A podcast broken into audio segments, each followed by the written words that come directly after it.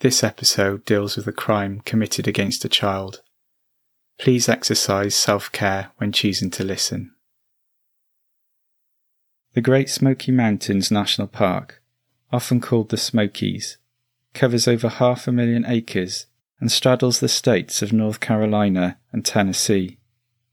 The highest peaks include Clingmans Dome and the spectacular Mount LeConte. It has 1,300 kilometres of mountain walking routes, over 100 of which form part of the Appalachian Trail, which stretches all the way from Georgia to Maine.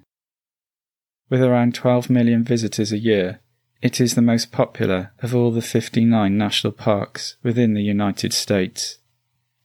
It is famed for its breathtaking views and idyllic campsites. The Martin family enjoyed spending time in the great outdoors.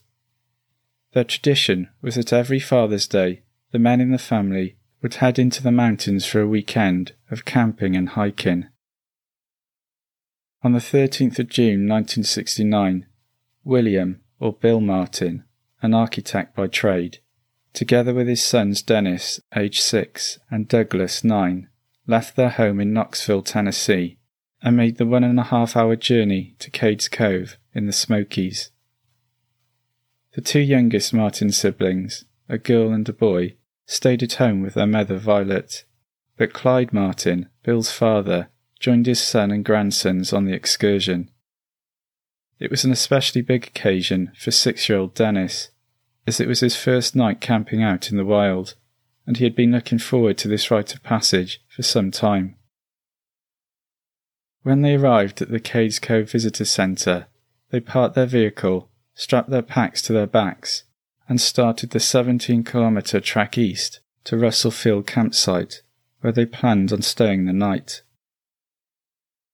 They hiked along the Leadbetter Ridge, which ran up the left side of Anthony Creek. Six year old Dennis was able to keep up the pace of his older brother and the two adults and the hike took approximately four and a half hours. They set up camp and shared a meal around the campfire. They all slept well after a long day walking. The following morning, the Martins collected up their gear and set off for the Spence Field campground, which was only a little over three kilometres to the east. The North Carolina Tennessee state border runs through the field. The north of the campsite lies in North Carolina, and the south in the Volunteer State. Many hiking trails converge at Spence Field, and the Appalachian Trail passes straight through. The Martins arrived around 4 pm and set up base at a shelter at the west end of the site. Here they met up with another family, as they had planned in advance. This family was also called Martin, although they were not related.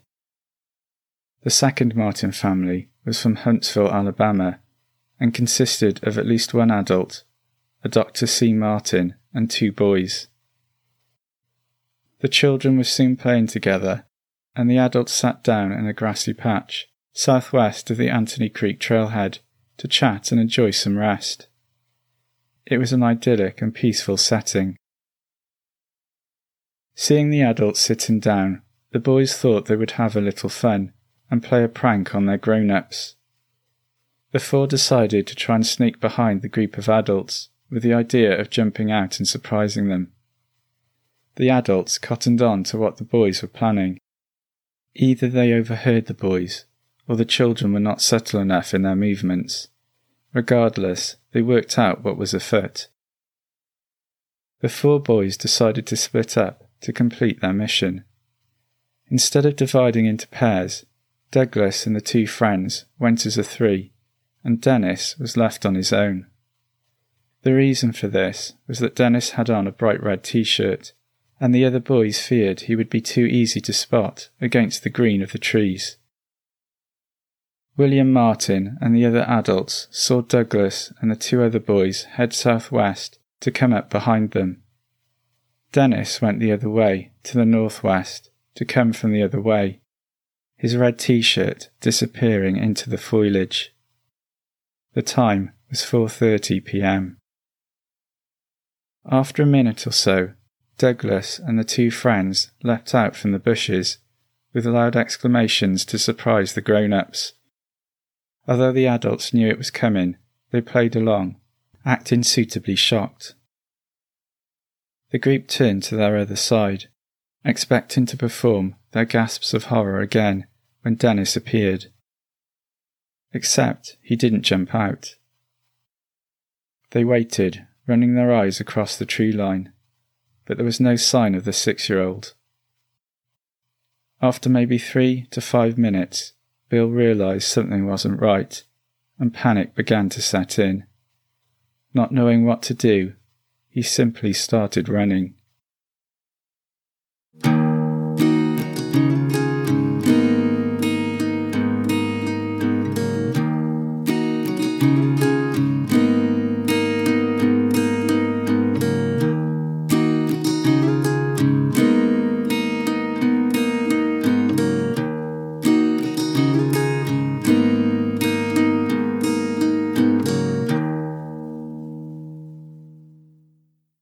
Persons Unknown is a true crime podcast dedicated to unsolved murders and disappearances. The podcast is based in Wales, UK, and covers cases from Wales, the rest of the UK, and the wider world. New episodes are released every other Monday.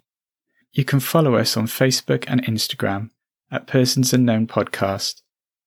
For a list of sources, please see the episode notes on your app. If you enjoy the podcast, please give us a review, and you can help others get to hear about Persons Unknown by sharing and recommending on social media. Thank you so much for listening. Now back to this week's case.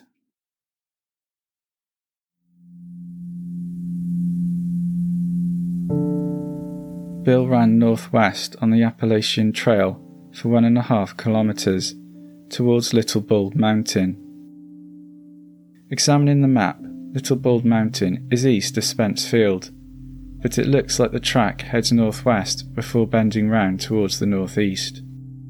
There he stopped to catch his breath. He had seen no tracks on the ground, and believing his son couldn't have gone any further with just a three to five minute head start, Bill returned the way he had come. He arrived back at Spence Field, where the family friend, Dr. Martin, informed Bill there was still no sign of his missing son. Bill then headed back to Russell Field, where they had camped the first night. He used the A1 trail they had walked along earlier that day. Bill shouted his son's name as he rushed along, but never received a reply. He made it all the way to their first camping spot, then turned around and headed back to Spence Field. Dennis was nowhere to be seen. By 7:30 p.m., Bill was back at Spence Field and increasingly worried as it was getting dark. Sunset that day was a little after 8 p.m. At this time, a husband and wife arrived at Spence Field who had hiked from Bote Mountain.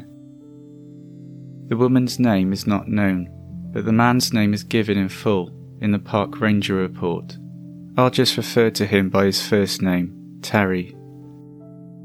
Terry and his wife were naturalists and had driven their jeep up a dirt track to Bote Mountain and then walked the remaining two kilometres to Spence Field. They had not seen the boy or anything out of the ordinary. Another hiker named Roger, who had come up from Russell Field, was also quizzed by Bill but the man had not seen or heard anything. Terry and his wife took Bill back to their jeep at Bote Mountain and drove him to the main road leading to Cades Cove, where there was a park ranger station. During all this, Clyde Martin, Bill's father and Dennis's grandfather, had been making his way on foot from Spence Field to the ranger station at Cades Cove. I assumed nine year old Douglas Martin remained with the family friend, Dr. C. Martin, and his two sons at the campsite. Clyde arrived at the ranger station shortly before 8:30 p.m. to report his grandson missing. It couldn't have been much later when Bill arrived. While Clyde stayed at the station to complete the missing persons report, Park Ranger Nielsen took Bill back up to Spence Field in his four wheel drive. On the way, they passed quite a few hikers and people fishing. They were all asked about the little boy, but no one had seen anything. I am not sure if contact details were taken from any of these people. It was around this time that a storm moved in and the rain began lashing down. The temperature dropped to 10 degrees Celsius overnight, which was unusually cold for that time of year. This obviously increased everyone's anxiety, as little Dennis wasn't adequately clothed or equipped to deal with such weather. Despite the conditions, park rangers and family members searched around the area where Dennis was last seen throughout the night. At five the next morning, Chief Ranger Snedden officially sent out a search party.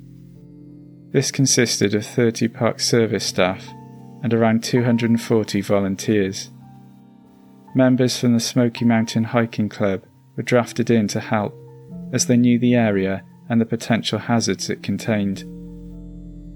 71 Green Berets, who were on a training exercise in western North Carolina, were also called upon to aid efforts to find Dennis. A description was given of Dennis. His full name was Dennis Lloyd Martin. He was known as Denny by family and friends. The little boy was said to be 121 centimetres or 4 feet tall and weighed 25 kilograms. His date of birth was the 20th of June 1962. He was just days away from turning seven. His hair was wavy and dark brown, and he had dark brown eyes with long eyelashes. He was last seen wearing the bright red t shirt that I have already mentioned, as well as green shorts and low cut Oxford boating shoes with a flat heel. Throughout Sunday, 15th of June, the many streams and rivers in the vicinity were searched. The amount of rain that had fallen had considerably swelled the watercourses, so this task proved very difficult. Around seven and a half centimetres of rainwater had poured down over the previous night. Eagle Trail, which runs south from Spence Field, had not been explored the previous evening and was now searched thoroughly. 24 hours after Dennis had vanished, there were still no clues as to the boy's whereabouts, and local media outlets were beginning to get wind of what was happening. It wasn't until Monday morning that scent hounds were brought in, but because of all the rain that had fallen, they were unable to pick up a trail. The fact this decision was delayed for so long after Dennis was reported missing was later heavily criticised by the Martin family the family owned a German Shepherd dog called Lady, which was particularly close to Dennis. The idea was suggested for Lady to have a little pack strapped to her with provisions and a plastic raincoat. Lady could be released into the woods in the hope her strong bond with Dennis would lead her to him. Ultimately, this idea never materialised, as too long a time had passed and any scent would have dispersed. Helicopters were also dispatched, but fog seriously hampered their efforts, and they were unable to get off the ground until 11am on Monday, the 16th of June. Even then, visibility was impaired. After a few days, the search team increased further with the inclusion of the Air National Guard, Coast Guard, and the Scouts. Soon there were well over a thousand people scouring the mountainside looking for Dennis. In hindsight, this may have hampered the search. Quite a few reports of the case are now critical of the haphazard way the search was conducted, particularly in the early stages. Many clues may have been missed, as there was little organisation or coordination of the volunteer effort. People overlap in search zones, and Dennis's tracks may have been destroyed in the fervour to find him. Similar circumstances today would witness a very different search operation. Two men who were searching an area called West Prong did discover what looked like a pair of child's footprints. This location is maybe a four hour hike north of Spence Field. One of the prints had a tread which looked similar to the Oxford style boating shoe Dennis was wearing. The other print was barefoot, so it appeared the child had lost one shoe. Dennis's parents examined the print but believed it was too large to belong to their son. It was put down as being made by one of the many young scouts who were involved in the search. Though this has been disputed, as there was no record of the scouts' search in that area. Besides, the children involved in the search were older and bigger than Dennis and would have left larger footprints. A shoe and a sock were also found during the search, but they were reportedly never confirmed as belonging to Dennis. This is the second case in a row on persons unknown, the first being the unsolved murder of Iris Watkins, where the pronouncements of mediums and spiritualists were influential in the case. The Martin family, and Bill in particular, were very open to the suggestions and predictions given by people who claimed to have psychic gifts. The following predictions by mediums were checked out, and various locations were searched based on the information given. A spiritualist named Jeane Dixon from Washington, D.C., said that Dennis's body could be found very near to where he was last seen playing. She believed Dennis had walked downhill from Spence Field. He did not stumble or fall. At some point, he turned left at a 40 to 50 degree angle and headed back up the slope before eventually reversing and going down the mountainside. His body was near some shrubbery but was on flat, open ground. A Mrs. Schwaller from Michigan contacted the search party headquarters at Cades Cove to say she believed she had a dream that revealed to her where Dennis was. Apparently, in the past, she had dreamt things that seemed to accurately foretell future events. Mrs. Schwaller said the little boy was eight kilometres from where he was last seen. He was by a stream near a waterfall, and the area was surrounded by white pine trees. Another medium, Harold Sherman from Los Angeles, claimed that Dennis's body was a little over three and a half kilometres from where he was last seen. He said Dennis had died following a fall from a high place. Dennis's body could be found caught in bushes. The claims of Jeffrey Owens from Tennessee were also looked into. Owens said he had been having dreams about a lost boy. He saw the child lying on a hill behind a log. The child then got up and moved down the hill on his belly for about one and a half kilometres to get himself a drink from a stream. One man, Billy Noland, who claimed to be a psychic interpreter, travelled to meet with the family on the 25th of June. He even went on to the mountain itself in an attempt to connect himself with what had happened there. The Martin family were thankful for all these predictions and seemed to welcome people attempting to assist in this way. I'm not sure whether the family were open to clairvoyance and the like before Dennis went missing, or whether it was something they put their trust in during this period of immense stress and worry. The Park Service was less enthusiastic about these suggestions and offers of help. Tips were also coming in from more traditional sources. Journalist Carson Brewer of the Knoxville News Sentinel called the National Park Service after being contacted by an anonymous woman. She said they should be looking for Dennis in the trees and treetops rather than the ground. It was unclear what the reasoning was behind this suggestion. A phone call came in to the Cades Cove store situated near the campsite. The caller who did not give their name said the search party could find Dennis in a hole near Spence Field. The hole was between two bushes and had fern growing out of it. All these predictions, suggestions, and tips were checked and rechecked, but nothing came of any of them. Six year old Dennis had some slight learning difficulties. At school, he was in what was referred to at the time as Special Education Group. In the National Park Service report, Dennis is said to have had a developmental age of around six months younger than his chronological age. His father described his personality as quiet and a little shy. These two factors meant Bill feared that even if Dennis did hear members of the search party calling for him, he may not respond, even if they were saying his name. This has happened in other situations involving young children who are lost.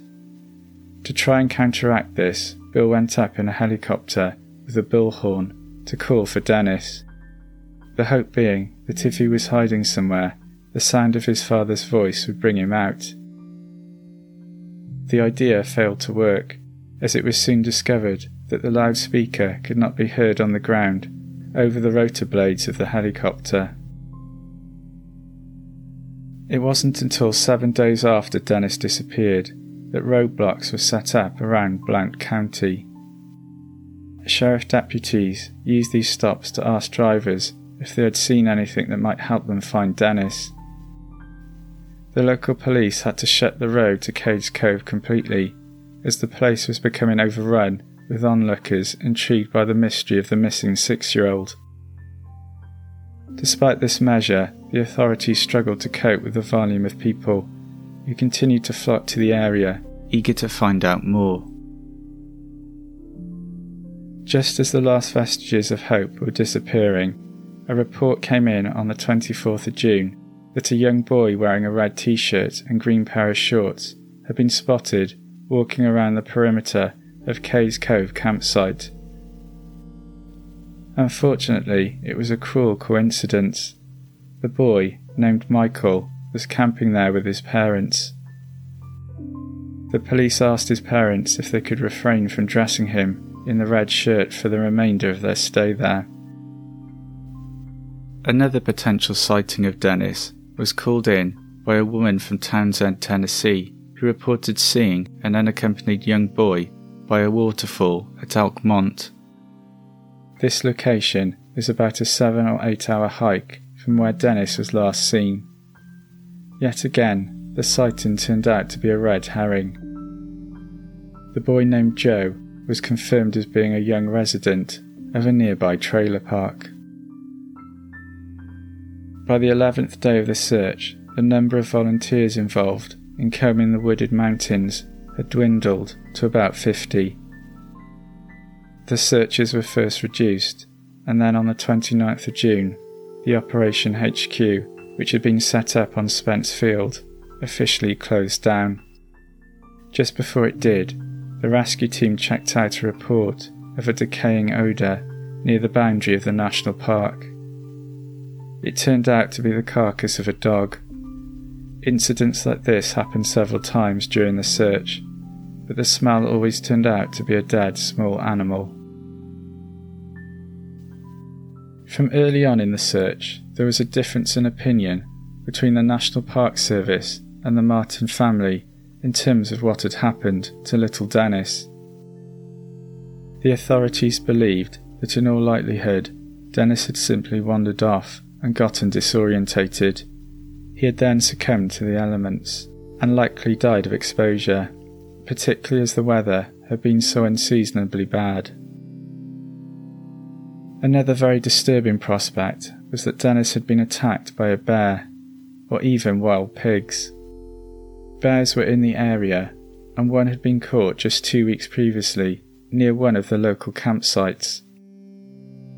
The park rangers were able to lure the bear with corn, which very fact meant the bear was obviously ravenous. Bears would not usually be tempted by such a meagre offering, but this animal was underweight and underfed. Perhaps the starving bear took the unusual decision to attack the child out of desperation to eat. Of course, there was no evidence at all to indicate this had happened. The Martin family struggled to believe that any of these scenarios could have happened within the time frame that Dennis disappeared.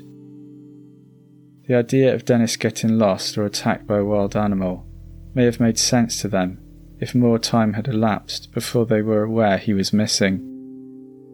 It had only been a matter of minutes, estimated to be between three and five, between Dennis disappearing into the bushes and the family starting to search for him. The family believed the more likely outcome was that their son had been abducted. As a result, the Martins raised a $5,000 reward for information leading to the safe return of their son. That's the equivalent of $40,000 today. There was one person who was involved in the search that the Martin family were particularly suspicious of. They made their concerns known to the park rangers. The person in question was a man who worked as a contractor in Dandridge, Tennessee. I will refer to him by the initial R. It is not known what made the family wary of R. Perhaps it was something he said or the way he acted around them. It was enough to pass on their distrust of the man to the park rangers. The family believed R may have been working with another person, described as a woman from Florida. Though the family said they did not know for what purposes they would want their son.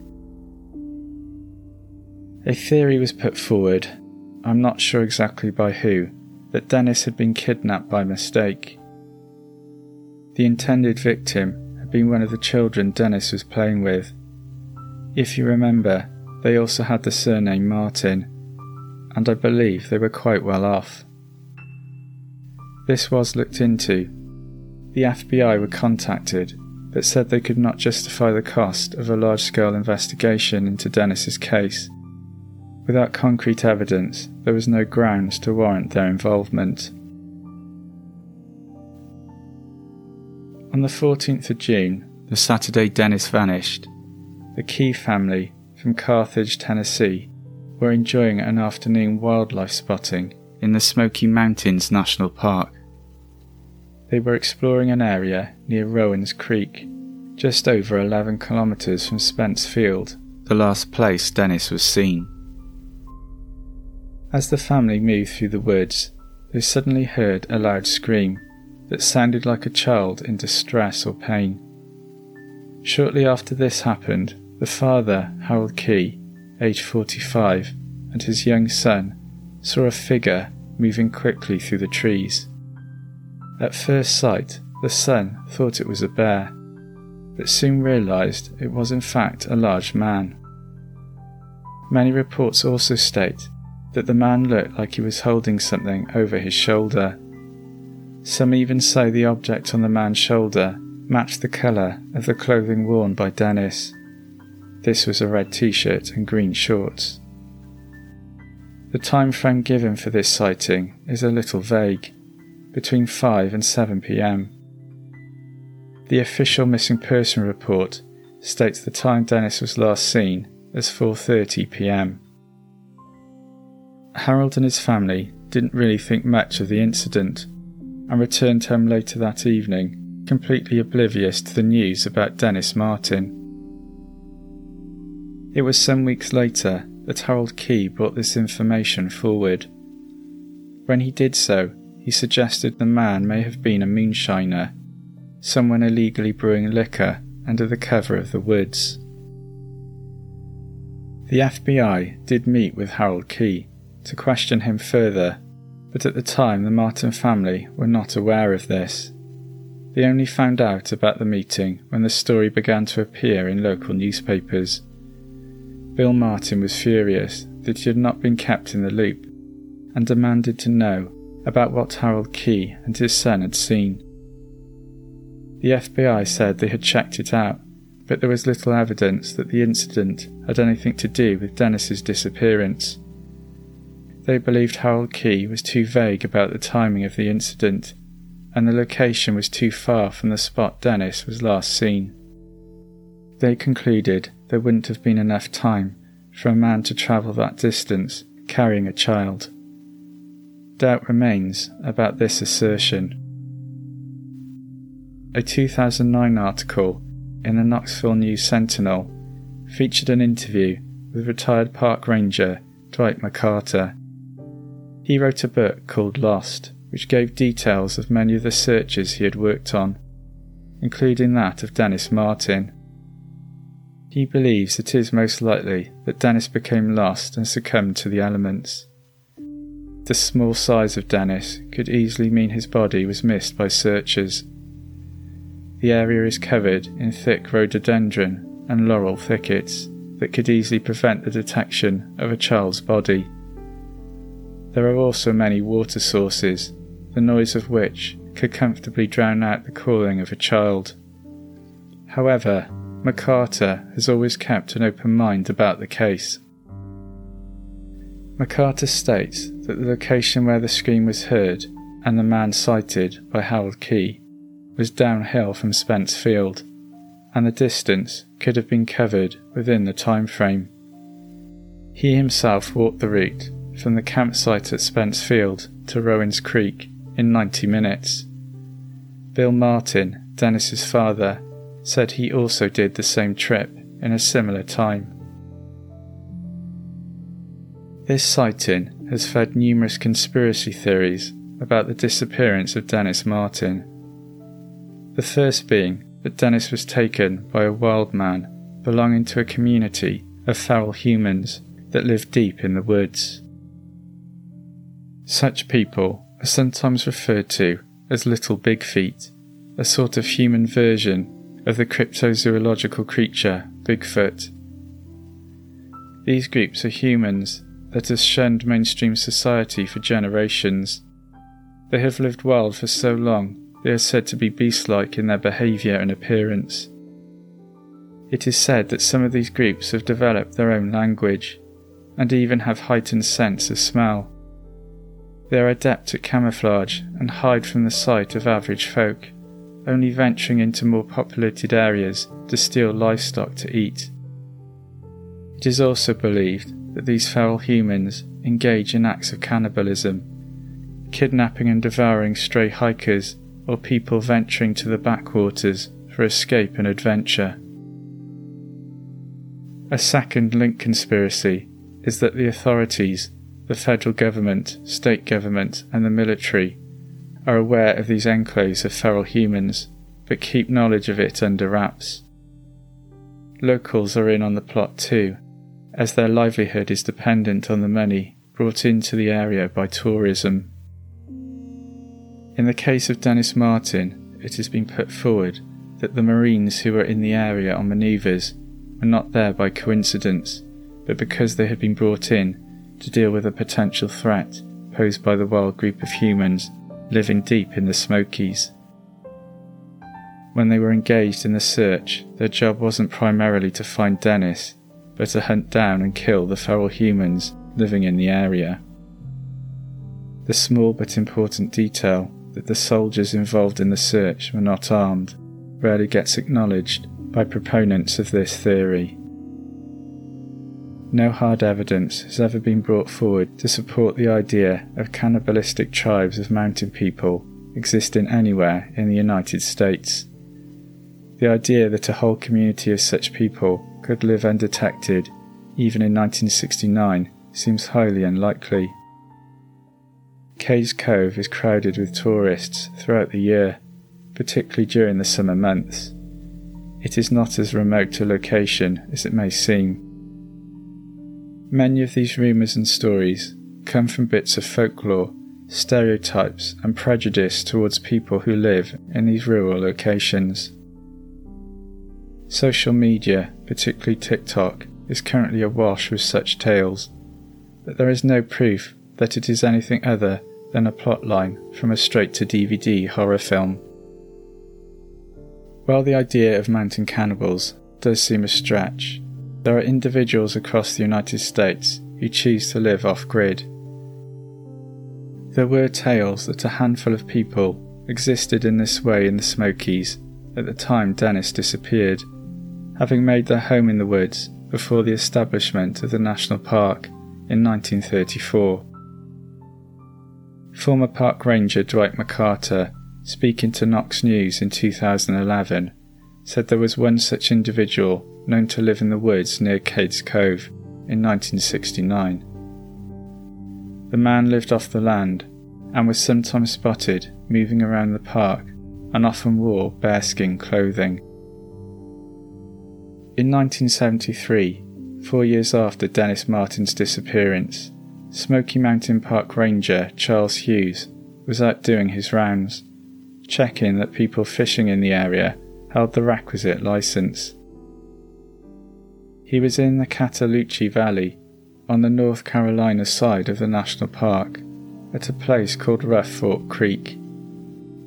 Here, Ranger Hughes came upon a dishevelled man with a heavy, thick beard who was fishing with a fly rod. The man did not look like a tourist or one of the people who regularly fished at the creek. When he was asked his name by Ranger Hughes, the man replied that he didn't have one and that he had lived in the woods his whole life.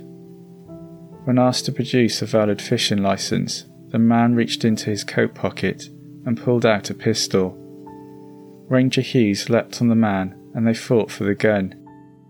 He was able to punch the unknown man in the face and flee to his jeep to call for backup on the radio. The bearded stranger pursued Ranger Hughes and broke one of the windows of the parked jeep. Ranger Hughes was forced to race off in the vehicle. He returned later with bloodhounds, but the strange man was never tracked down. There were reported sightings of the bearded wild man that lived in the woods near Cades Cove for years after this incident. The tale became a local legend and over time has meshed with the story of Dennis Martin's disappearance.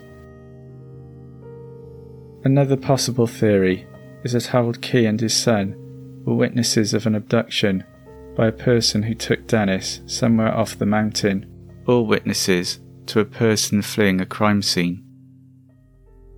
In 2016, former police officer and true crime author Michael Bouchard met with Harold Key to go over his remembrances of the day.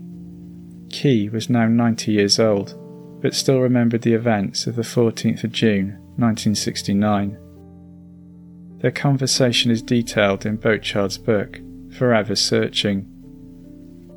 In the interview, Harold Key gave details that were not widely reported in 1969.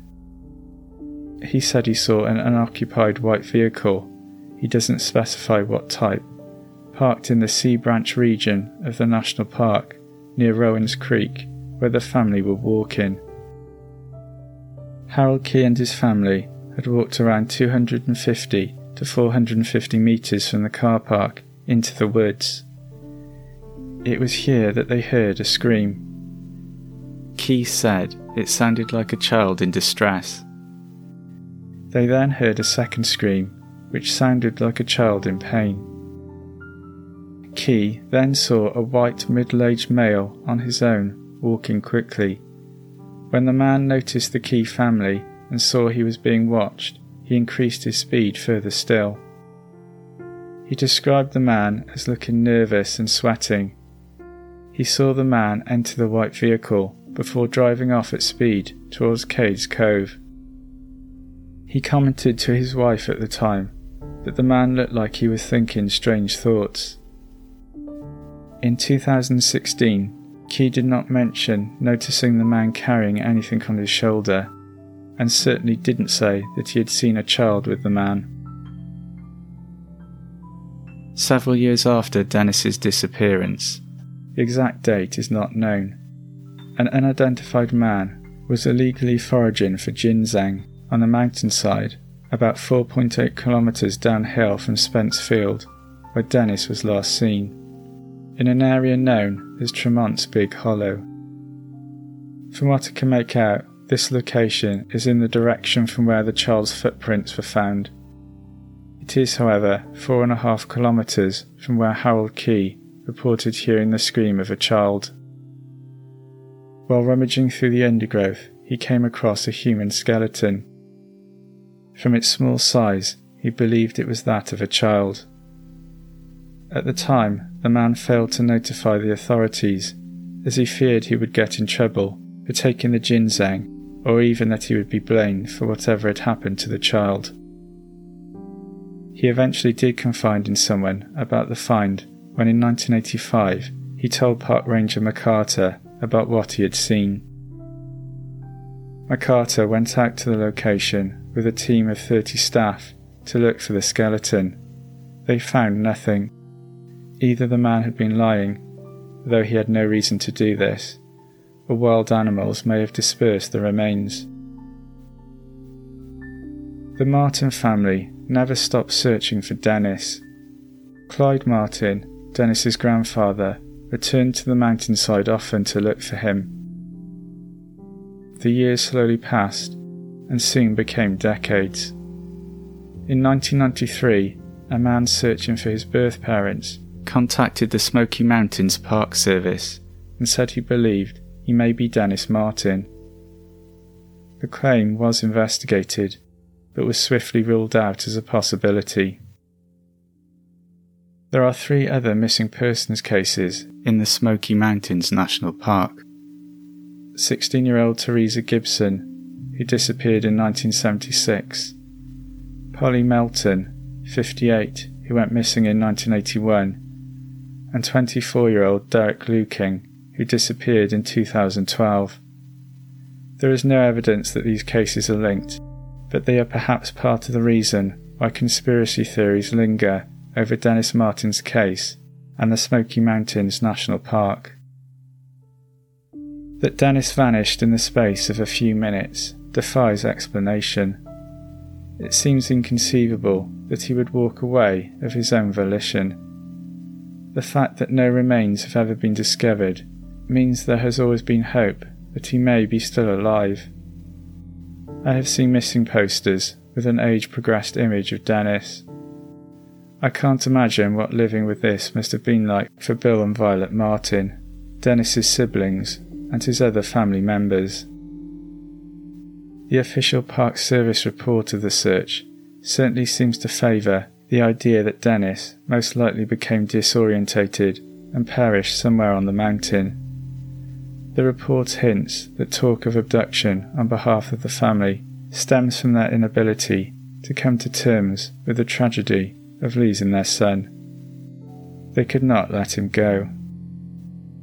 This may be the most probable outcome, but there are enough details in this terribly sad story that throw doubt on that assumption. This is why I made the decision to cover this case, and why the matter of Dennis Martin's disappearance remains open ended.